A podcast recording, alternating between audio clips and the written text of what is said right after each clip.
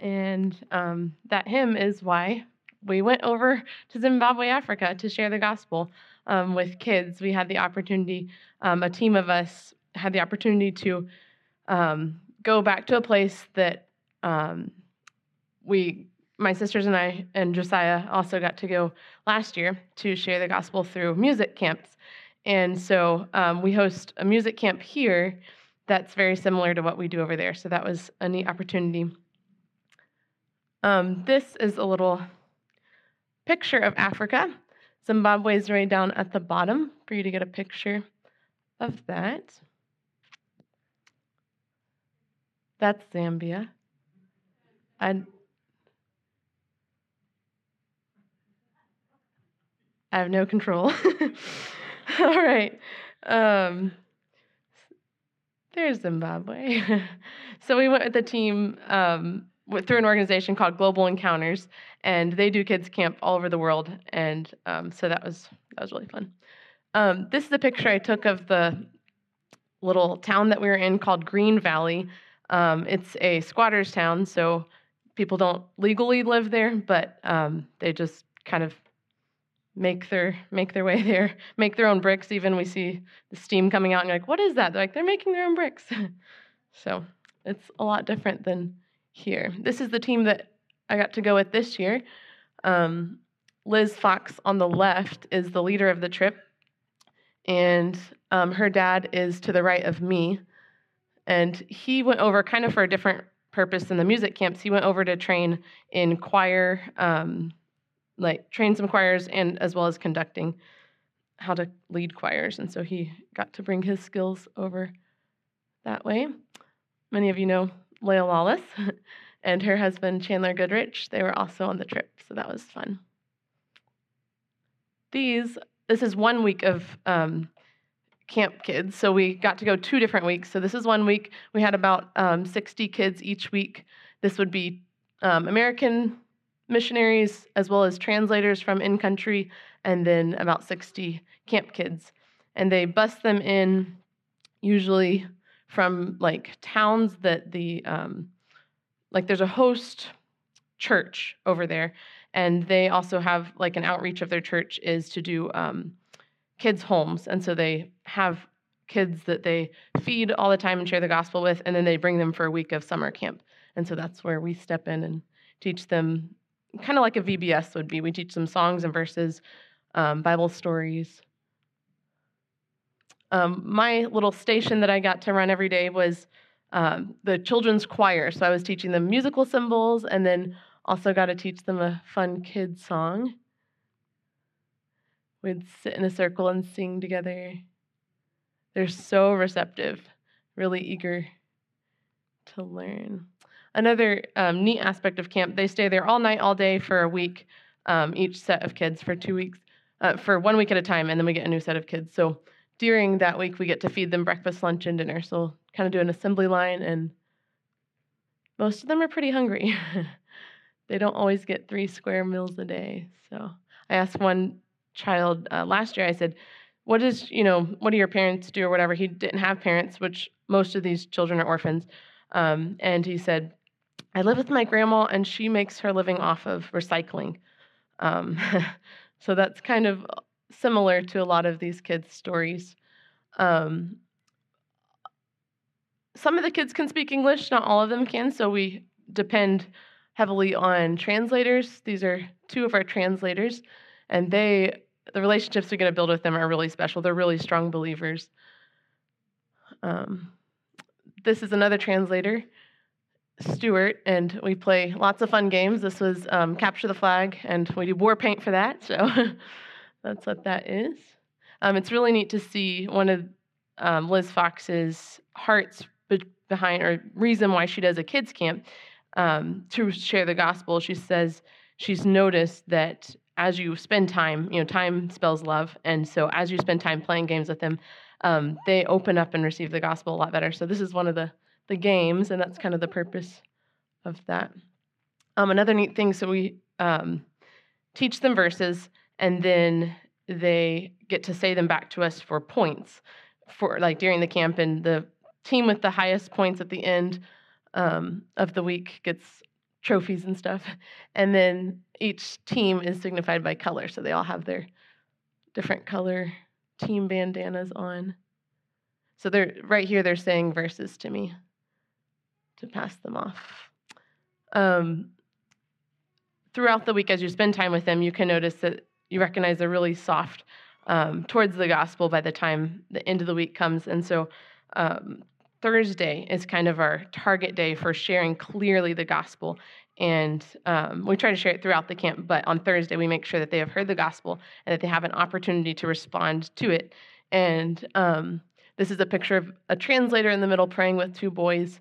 Um, and in my station, I with the first team that came, I shared the gospel with them really clearly and um, gave an opportunity for them to respond. And they were thinking about it. You could tell they're really contemplating just the eternal weight of their soul. And so, um, three older boys responded and went with the translator because it's a lot easier for the translator to explain in their you know native tongue how to receive Christ and make sure they get it. So he went with the three boys, and I continued teaching with another translator uh, translating, and they left and it's really hard to know whether they got it or what they're you know maybe they just want to pray about something else you just feel kind of disconnected um, more than more so than like a vbs team here. And so um, he went away with them, and then they came back, and this one boy's countenance was just beaming. I was like, that is not the same kid that left.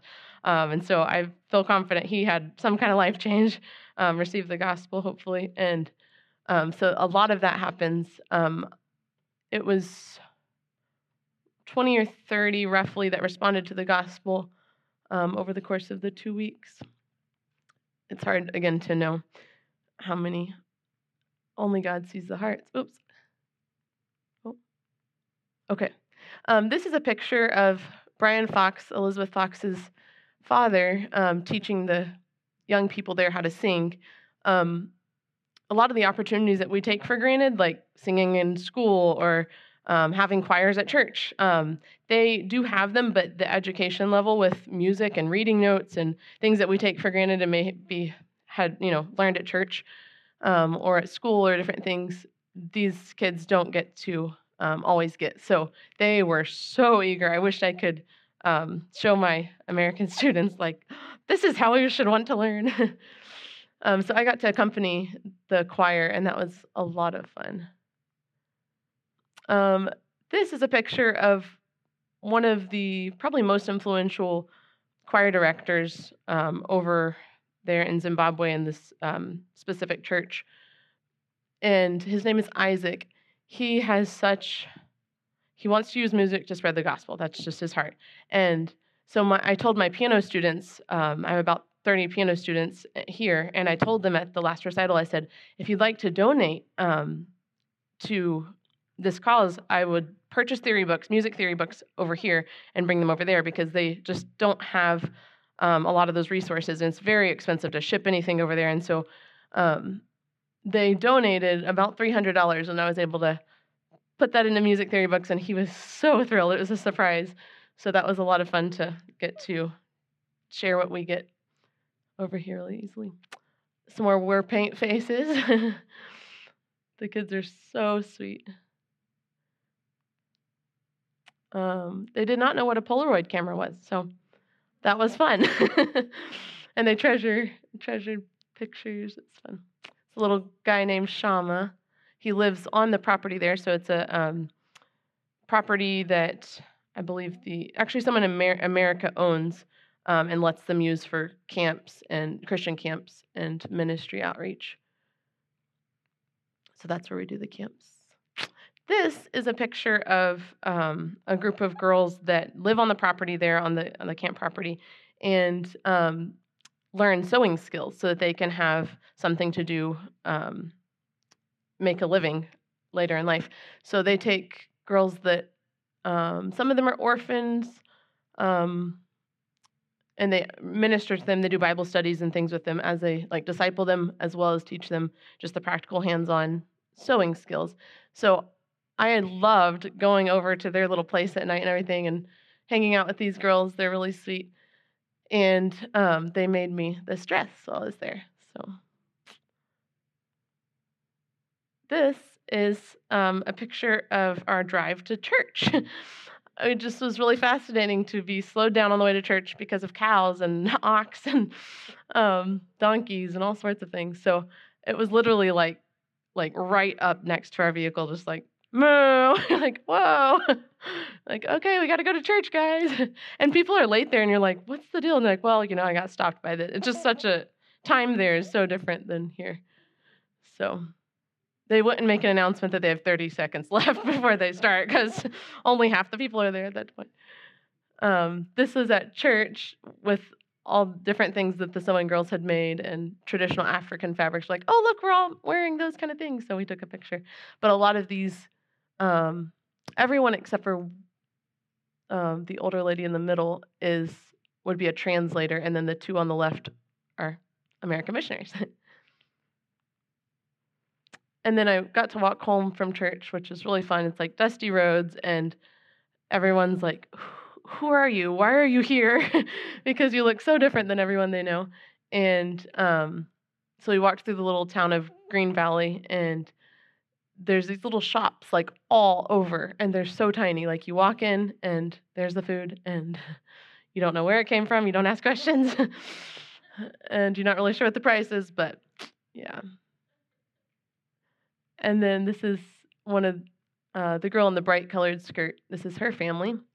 And this would just be a typical, um, actually, probably every day kind of how they eat meals. So they, a lot of, in this town specifically, they don't have, they wouldn't have like dining room tables or things like that. It's just kind of a shack that they live in, and then they're outside a lot. So it was really fun seeing all these little kids. And they're so grateful for everything they have.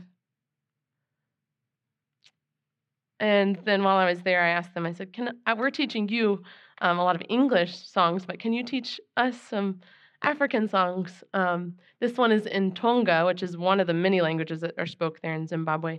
Um, so I'd like to sing this for you. It's, a, it's the English translation is "Do you have Jesus in your heart?" And they did hand motions with it. So it goes "Ula wena we, Jesu mumuyo, Ula wena we, Jesu mumuyo." Ulawena we Jesu mumuyo. Dati ulawena Jesu mumuyo. Do you have Jesus in your heart? And they would probably be dancing with that because they're way, way more enthusiastic than we are. um, and then these are the scripture verses um, that we memorize during the week. And if you're American, um, you can memorize them in English and Shona and get like their language and your language and get double points. So I'll quote my memory verses for you. it goes, um, if you want to turn to Ephesians 1 4 through 6, you can have the uh, translation there. But it goes, uh, let's try it again. Sejvakati sarangura, marinika isati yavambwa, kuti tive vachvani vasina mojva, pamberi pake mururo. Akati te merikari, kutina Jesu Christo, ti tu ivana kumramawaki, titwe vanakanawaki, shezvaka fadzwa pakura kwake. Kuti kunaka kukuru, kunyasha dzake, dzaka kutipa hake, udikanwa wake, kurumbidzwe. So that's their typical, like Shona is um, majority of what's spoken in Zimbabwe, I would say. And their sunsets are amazing, but this trip, um, the Lord really showed me that it doesn't matter where you're at. Um, I used to think that you know, it's really special or like just even better to go and share the gospel in Zimbabwe than to share it here.